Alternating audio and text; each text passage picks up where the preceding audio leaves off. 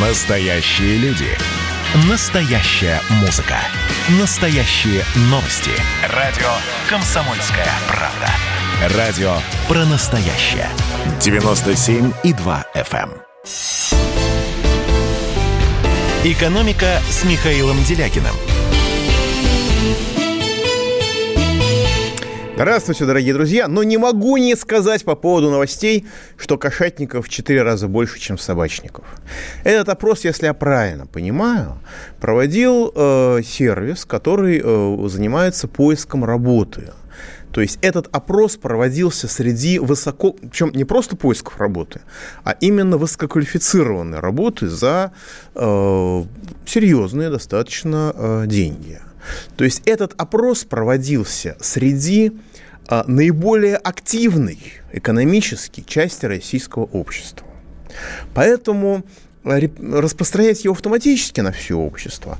Я, как человек, у которого когда-то была собака, и который сейчас, значит, числится типа в меньшинстве, я бы не стал, по крайней мере, однозначно. И вторая вещь, которая меня очень порадовала, это про социальное казначейство, то, что сказал Мишустин на правительстве, это очень и очень хорошо. Это давняя вещь, с которой я с начала нулевых годов я говорю о ее необходимости, чтобы если государство нам что-то обеспечивает, предоставляет нам какие-то права, то оно не должно нас гонять по своим собственным структурам для сбора бессмысленных справок. Оно само должно все эти справки нам обеспечивать и говорить, да, товарищ, если вот вы считаете, что вам что-то не додали, да, тогда идите получайте справки. Но в рутинном режиме вам не нужно, грубо говоря, каждый год, если у вас нет ноги, ходить на комиссию и доказывать, что у вас эта нога не отросла.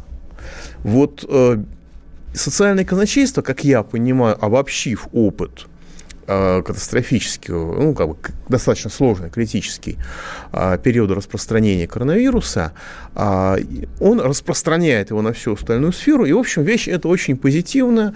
И, надеюсь, я с нетерпением жду, когда это, наконец, будет сделано, и мы сможем получать те льготы, которые нам положены по закону, без сбора дурацких справок. То есть МФЦ, это выдающееся достижение, упростил, предельно упростил получение этих справок, даже перевел их в электронную форму. Но теперь следующий этап – сделать так, как это существует в налоговой сфере. Потому что если э, у меня все в порядке, если я просто занимаюсь рутинной деятельностью, то как мне не нужно предпринимать никаких усилий. Я должен подать заявление в налоговую, если я получил доходы от э, какой-то деятельности, с которой мои налоги не были вычтены в автоматическом режиме по каким-то причинам. И второй случай, если я хочу получить какие-то вычеты.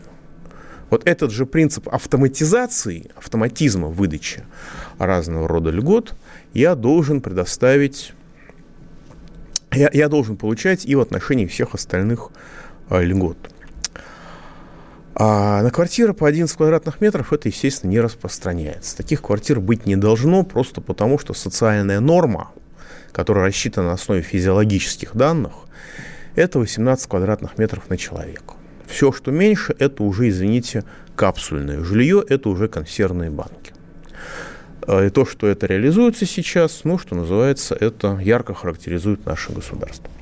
Да, вы тут мне уже нач- начинаете писать. Я сегодня провожу эфир не один. Я сегодня провожу эфир совершенно замечательный, очаровательный, прекрасный соведущий. Но просто я решил сделать так, чтобы побольше людей смотрело еще и по YouTube. Я решил популяризировать канал «Радио Комсомольская правда» на YouTube.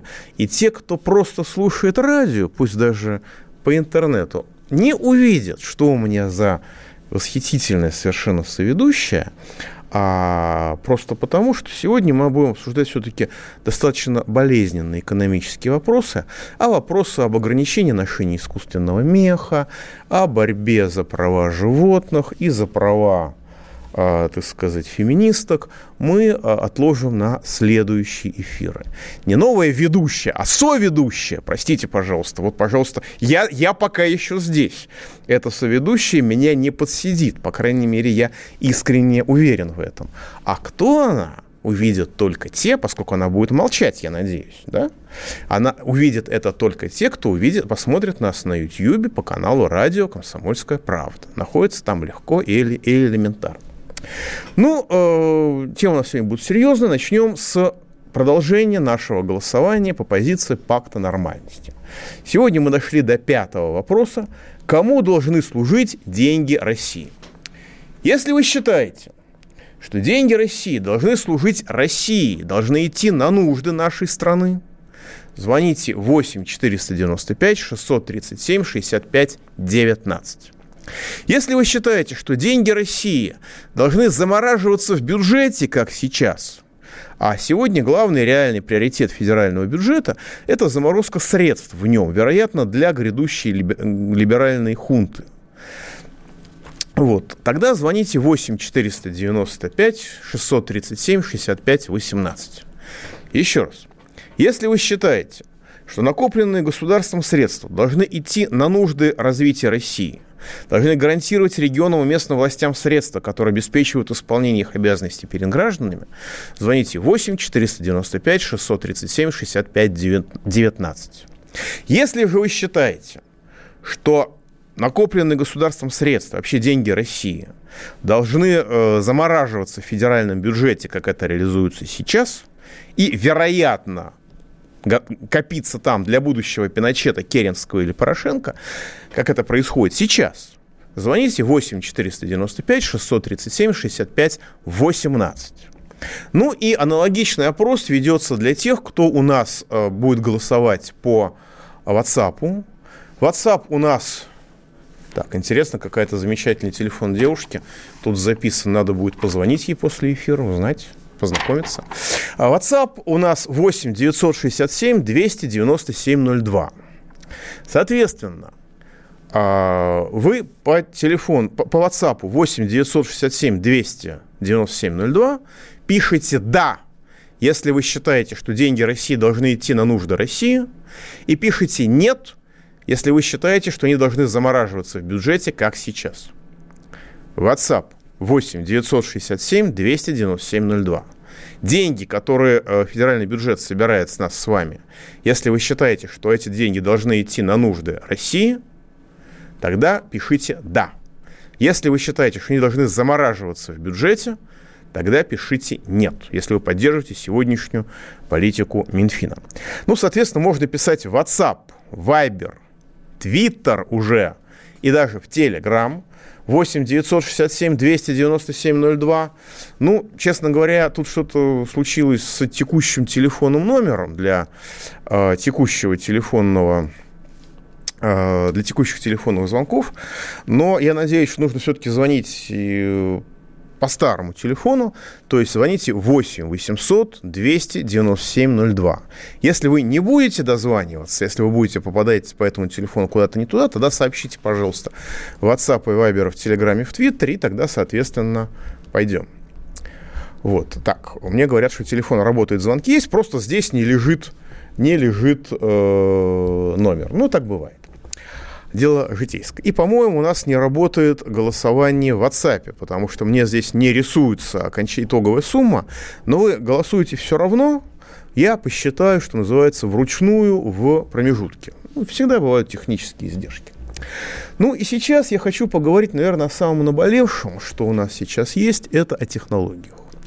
Дело в том, что великие государственные деятели отличаются от успешных политиканов, просто, просто успешных, просто политиканов, а, не своей добротой, не своей верой в людей, не своей искренностью, не, своей, не своим цинизмом.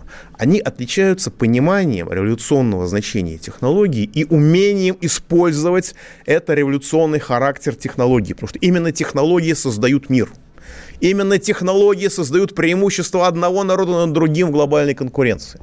Именно технологии делают кого-то лидером, кого-то отстающим, кого-то богатым, кого-то бедным, кого-то имеющим будущее, а кого-то обреченным ковыряться в могилах своих предков. Именно благодаря пониманию революционного значения технологий великие государственные деятели меняют свои страны и народы форсированным применением этих самых новых технологий в каждую эпоху своих. Именно благодаря пониманию значения технологий великие люди открывают новые направления развития и вместе с этими новыми направлениями впечатывают в историю свои имена. Примеров переполнена вся история. Ну, достаточно вспомнить про создателей монастырей раннего Средневековья и религиозных орденов тоже раннего Средневековья, которые создали принципиально новую форму общественной организации, между прочим. И из монастырей потом выросли те самые технологии осану, о котором я сейчас пою.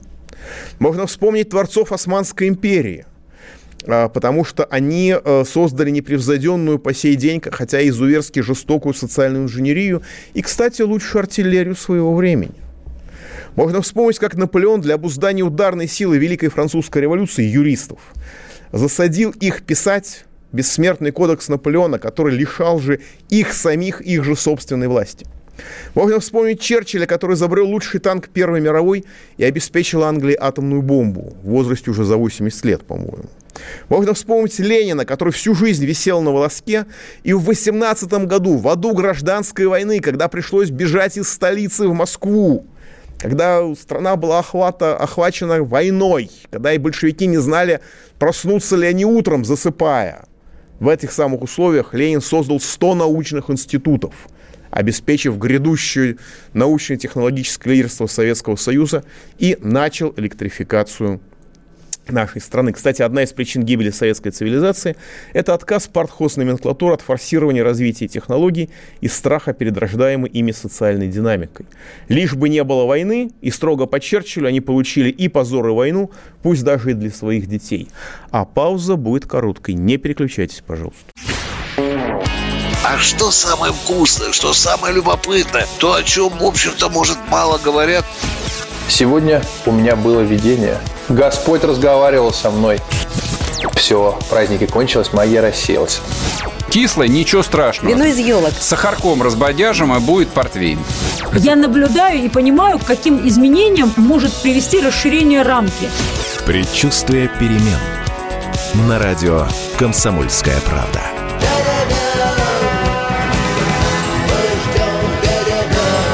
Но извините, пожалуйста, я понимаю, что действительно заниженная лексика не наш стиль.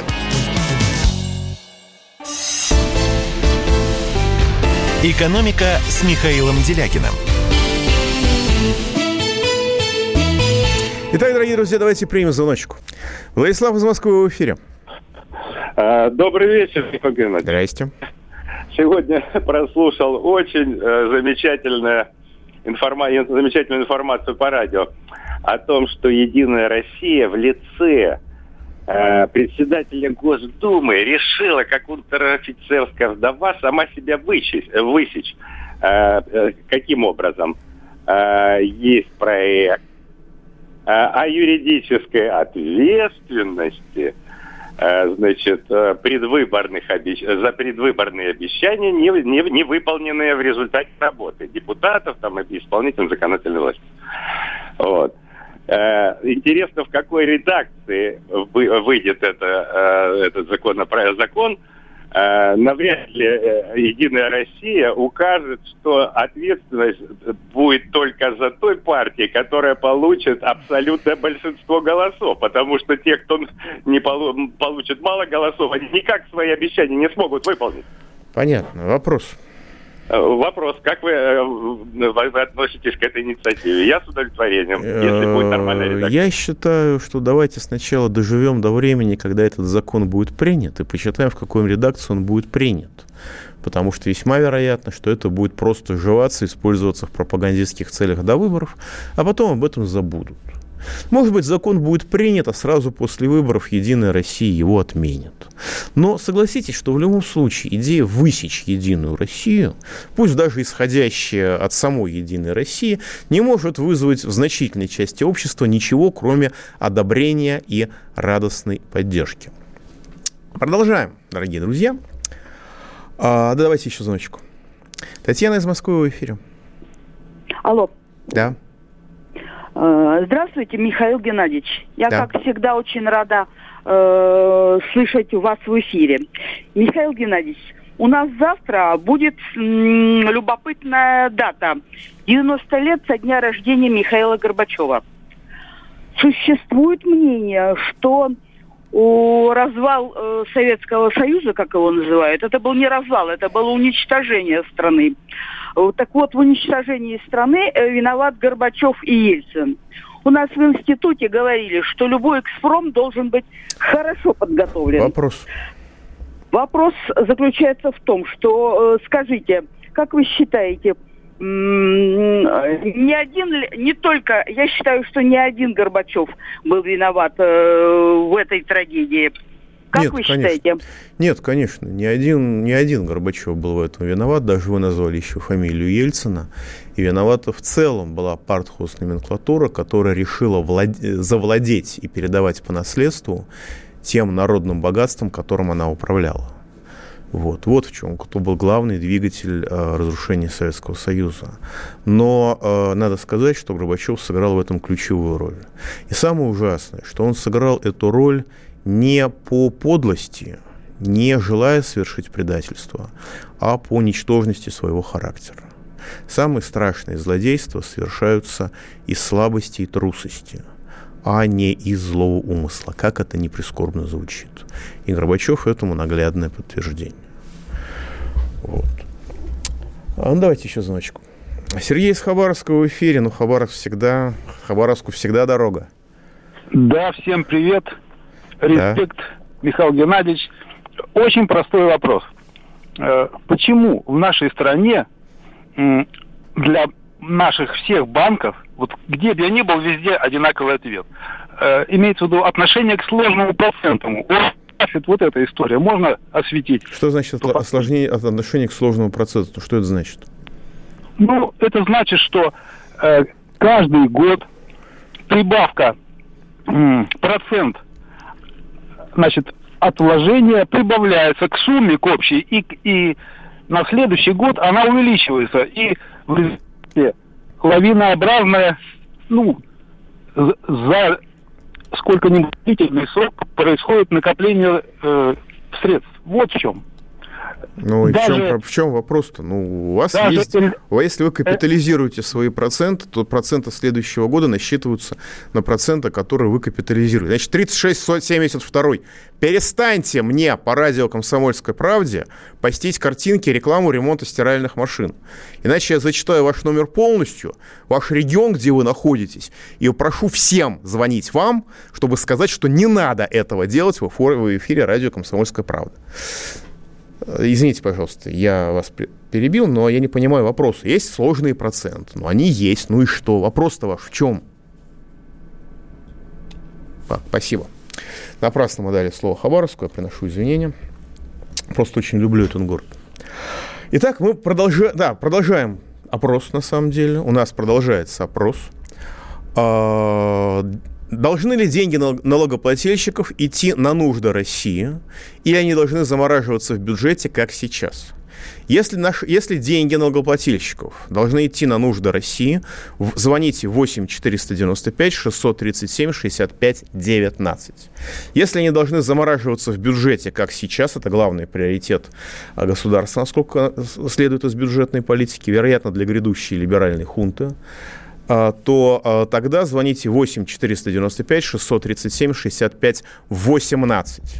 В WhatsApp деньги, к сожалению, здесь сломана голосовалка, но а, все равно деньги налогоплательщиков России должны идти на нужды России. Пишите в WhatsApp 8 967 297 02 «Да». Если же деньги налогоплательщиков должны замораживаться в бюджете, как сейчас, тогда пишите «нет». Продолжаю рассказ про технологии. В далеком 1967 году советское руководство окончательно отказалось от перевода управления на компьютерные технологии. Предпочтя сыграть по вроде бы привычную, от того понятную игру в воссоздании на новой основе Британской империи. Англичане захотели ее создать на основе глобального спекулятивного капитала, на основе английских офшоров.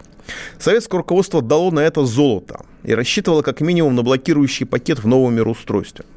А большой план Андропова, который он разработал, и вовсе был нацелен на завоевание мирового господства в новых условиях. К сожалению, этот план обернулся своей противоположностью. Я о нем как-то рассказывал. И в итоге стал катализатором разрушения Советского Союза прежде всего потому, что враждебность к революционизирующим общественное отношение новым технологиям сделала позднесоветскую партхоз-номенклатуру реакционной силой. До такой степени реакционной, что она предала даже саму себя – Контроль же за британо-советским проектом воссоздания в новой форме Британской империи перехватили Соединенные Штаты Америки, которые стали в результате этого перехвата организационной структурой глобального спекулятивного капитала. Они перестали быть классическим государством. Этот капитал спекулятивный должен был сорвать мир в глобальную депрессию еще в начале нулевых. Но экспортом хаоса и эмиссий а, причем эмиссия шла, осуществлялась американцами именно ради создания новых технологий, а глобальные спекулянты выгрызли в небытия почти 20 лет. За эту эпоху глобальные спекулянты опрокинули технологический прогресс в социальную сферу и создали третью – после естественной и технологической третью форму природы, третий вид на, среды нашей жизни и качественно новую систему организации человечества, социальные сети. А точнее, социальные платформы – это социальные сети, используемые для управления нами. Передовая часть спекулятивного капитала переродилась у владельцев этих платформ. И уже прямо сейчас строят, в том числе при помощи коронабесия, пострыночный мир. Мы увидим еще волну террора э, в Европе, в Западной Европе, который будет очень важным фактором для э, ликвида... для получения среднего класса э, Западной Европы согласия на его ликвидацию и на его обнищание. Но э, передовая часть спекулятивного капитала стала владельцами социальных платформ и стала новым информационным капиталом. Основная же часть финансовых спекулянтов, которые задержались в прошлой исторической форме, в итоге застряли, в ней, своей агонией и гибелью напишут историю текущего десятилетия. Таким образом, формирование технологического прогресса – это условие жизнеспособности общества. В наше время для конкурентоспособности нужен максимальный перевод общественной даже частной жизни в информационную сферу. А для выживания нужен национальный контроль за этой информационной сферой. И виск либералов всех мастей нерентабельности такого контроля и даже его невозможности лишний раз доказывает его категорическую необходимость.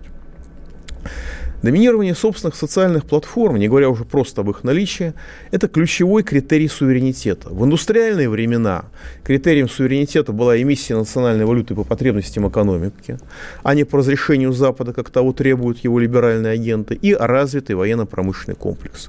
До индустрии критерием суверенитета было наличие собственной армии.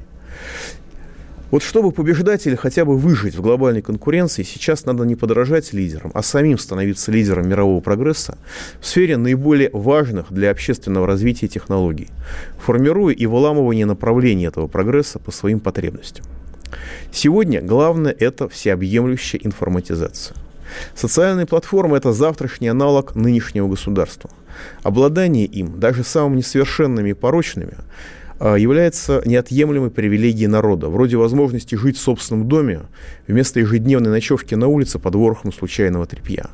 Они могут быть плохими и неуютными, они будут пугать, они будут порождать проблемы, тормозить саморазвитие личности, но без своих социальных платформ, без глубочайшей информатизации жизни своего будущего не будет ни у кого в мире. В чужое будущее будут пускать не всех и все больше в качестве еды. Россия в силу советского образования – и э, энергии бизнеса была одной, является и сейчас одной из самых информатизированных э, стран мира. Но для участия в гонке технологий на нынешнем этапе энергии бизнеса мало.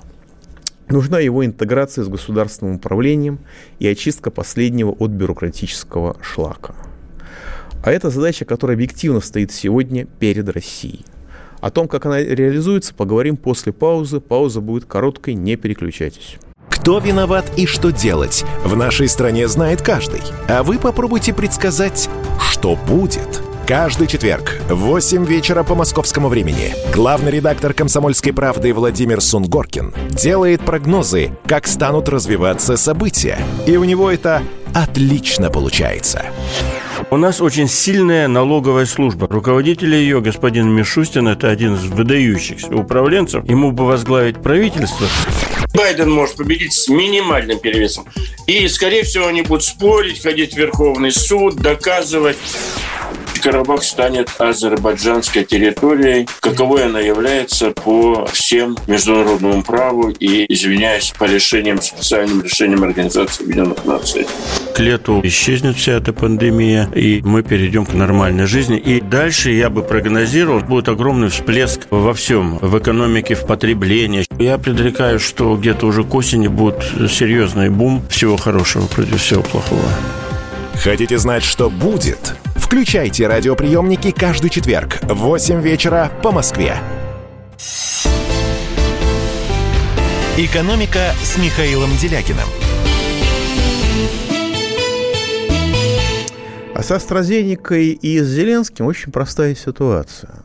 В Германии лютый дефицит вакцины Pfizer. Немцы давятся в очередях. Не, не потому, что она, так сказать, имеет немецкое название, но просто потому, что она на порядок лучше AstraZeneca. Сильно хуже спутника, но спутник для них недоступен по политическим причинам а, в силу позиции их руководства. А AstraZeneca, она имеет репутацию там, в Германии, а, такой, знаете, разбавленной Кока-Колы. То есть крайне некачественного продукта, который сработает или может не сработает, и как сработает, никто не знает. Там большая, большой процент, так сказать, разнообразного брака. Поэтому AstraZeneca в Германии накоплено дикое количество доз, по-моему, даже несколько миллионов.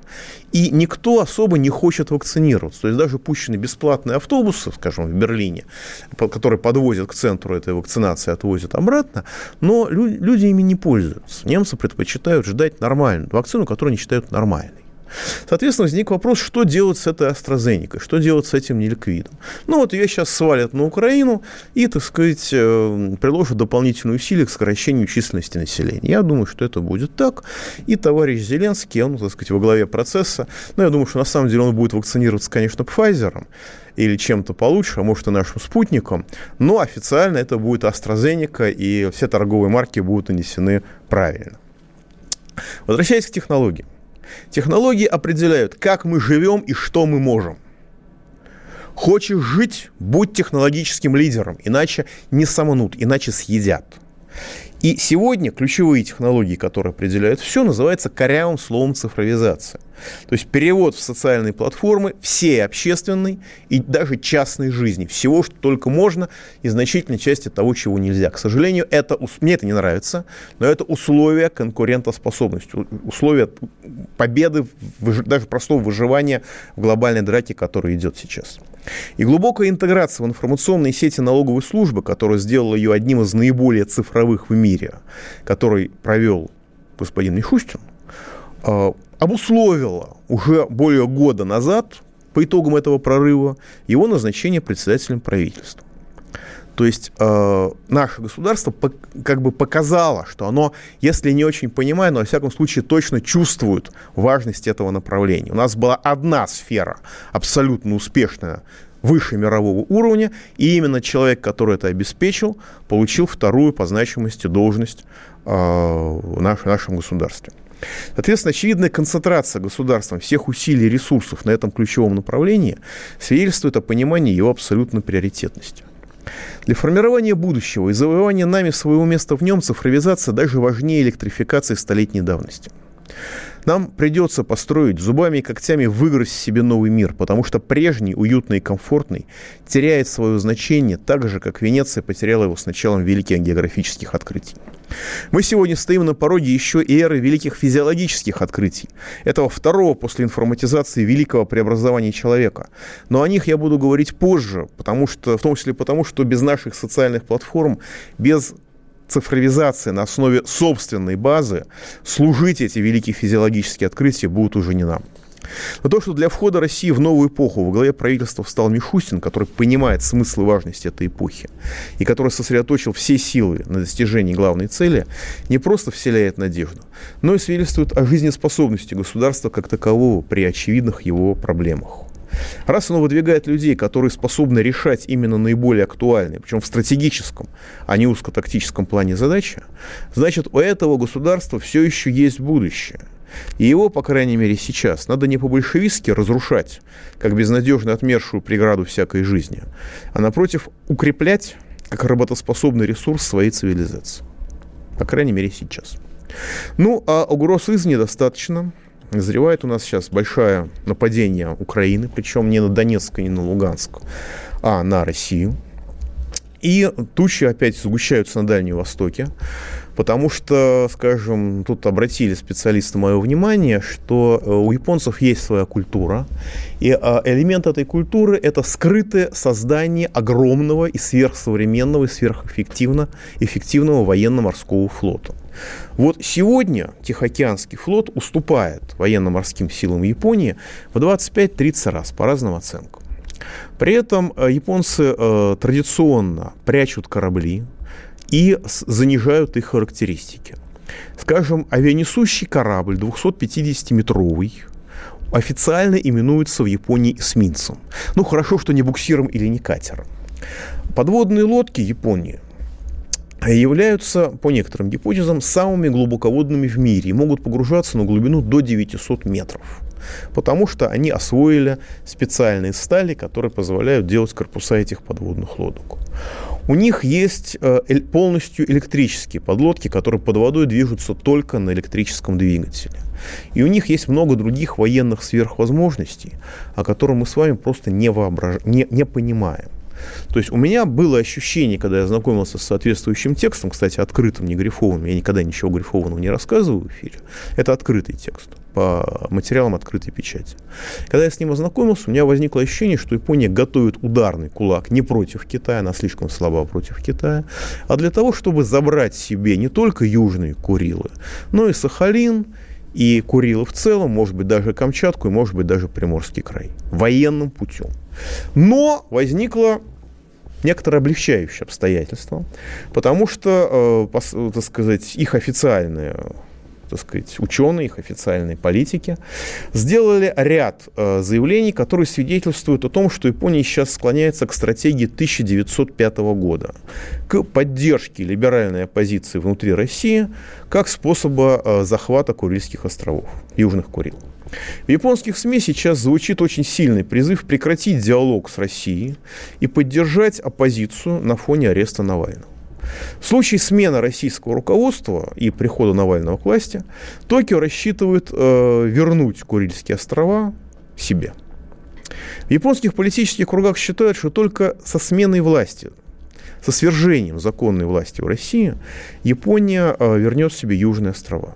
В ноябре прошлого года э, довольно видный японский политолог Нагоси э, заявил, что смена министра иностранных дел России Лаврова да, который, в общем-то, в повестке дня не стоит, увеличит шансы на, возвращ... на возвращение Южных Курил.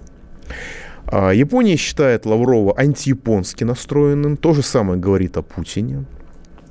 Ну и надо сказать, что э, любые уступки Японии в решении курильских проблем э, создаст очень опасный прецедент, потому что огромное количество стран предъявляют территориальные претензии к России – определяют территориальные претензии к России Эстония, а, на грани этого все время балансирует Китай, и я думаю, много еще желающих будет, так сказать, захотеть нашей территории. Попытка Японии э, вернуть северные территории – это, по сути дела, э, такая ползучая тихая агрессия, которая осуществляется против нас. Э, и то, что они собираются использовать протестное движение в России, это открытое вмешательство в наши внутренние дела – при этом США и Евросоюз своей политикой двойных стандартов одобряют и поддерживают эти, эти действия Японии.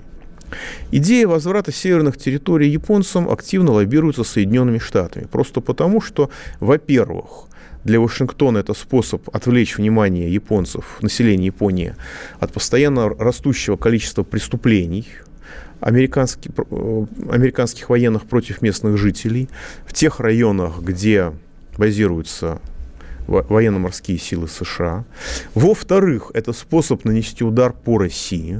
И в-третьих, это способ получить военные базы, потому что понятно, что японцы уже, так сказать, намекнули прямым текстом, что если эти острова окажутся в их распоряжении, там немедленно появятся американские военные базы. При этом э, сторонники Навального неоднократно называли Южные Курилы японскими, не говоря о том, что они выступали против присоединения Крыма к России, к России, хотя не так последовательно, как выступает партия Яблоко за это, за территориальное расчленение России. А, при этом США заинтересованы в конфликте между Россией и Японией. Ну, просто США поддерживают те государства, которые имеют к нам территориальные претензии. И Украина не самый яркий пример в этом ряду. Понятно, что сейчас не 2001 год и не 56-й, японцам никто ничего отдавать не будет. Но я хочу зафиксировать, что Курил – это стратегически важный элемент военного счета России. Их потеря нанесет непоправимый ущерб территориальной безопасности нашей страны, потому что там будут сразу развернуты американские ракетные комплексы. При этом Охотское море станет пограничным, доступ в него будет открыт для всех, первую очередь для американцев, придется держать пограничников по всем его берегам, для чего у нас просто нет сил, потому что берега эти не обустроены в основном являются просто дик, дикой территорией. Люди там э, ушли. Если на Шантарских островах жило в начале там, 30-х годов 10 тысяч человек, то сейчас там живет два человека, два радиста. А, при этом э, свое время конфликт этот самый был придуман для того, что, придуман японцами, чтобы ослабить, ослабить японских левых, чтобы японские левые не могли получать поддержку Советского Союза, э, не выглядя предателями. А, и это позволило э, японцам не допустить прихода левых к власти, что было очень возможно в 50-е и даже в 60-е годы. Вот. Но сейчас японцы, повторюсь, взяли курс на то, чтобы поддерживать нашу оппозицию, как в 1905 году, когда именно они, они, они немцы, финансировали большую часть революционного террора внутри нашей страны. И сейчас, вероятно, они будут развертывать это для того, ну, в надежде, что у нас придут к власти либералы, которые отдадут им южные Курилы, и не только южные Курилы, потому что, как они в свое время сказали, северная граница северных территорий не определена. Пауза будет короткая, не переключаем. Экономика. Давайте не будем растекаться мыслью. Единственный человек, который может зажигательно рассказывать про банковский сектор и потребительскую корзину – рок-звезда от мира экономики Никита Кричевский – ну, мы, конечно, все понимаем, у нас рекордный урожай, у нас же миллиард есть, мы этим гордимся. А хлеб закупали за границей. В 2003 году Борис Абрамович предлагал мне стать папой римским. Я отказался. Он разбирается в мировых трендах, строит прогнозы и знает, что надо делать. У меня есть встречное предложение. Если вы нам намекаете, мол, вы там смотрите, да, так вы национализируете эти холдинги. Какие проблемы? По средам в 17.00 по Москве. «Экономика» с Никитой Кричевским. На радио «Комсомольская правда». Я буду резок, я буду краток, я буду четок. «Экономика» с Михаилом Делякиным. Здравствуйте, дорогие друзья. В нашей аудитории выявилось 11 человек, которые прямо сейчас могут работать министрами финансов Российской Федерации. А, это я к тому, что я подвожу итоги голосования. А, по телефону проголосовало 209 человек.